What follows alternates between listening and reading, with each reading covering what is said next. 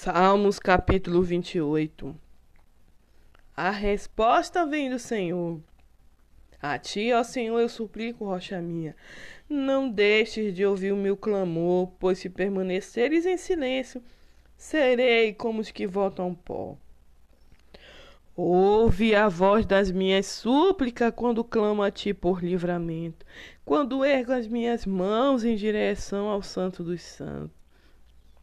Não me junte aos ímpios e maldosos no castigo que a eles está reservado, pois falam como amigo com seus companheiros, mas na realidade abrigam crueldade no coração. Retribui-lhes segundo os seus feitos, conforme suas mais obras.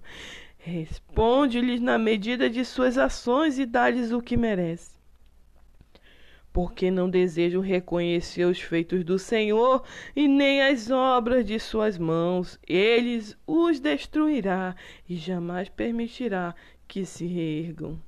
Bendito seja o Senhor, pois atendeu às minhas petições.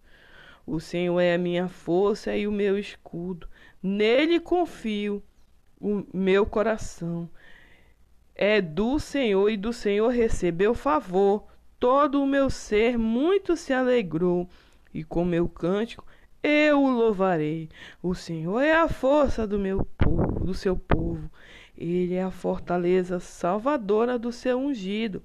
Salva o teu povo e abençoa a tua herança. Apacenta-os como seu pastor e conduze-os para sempre.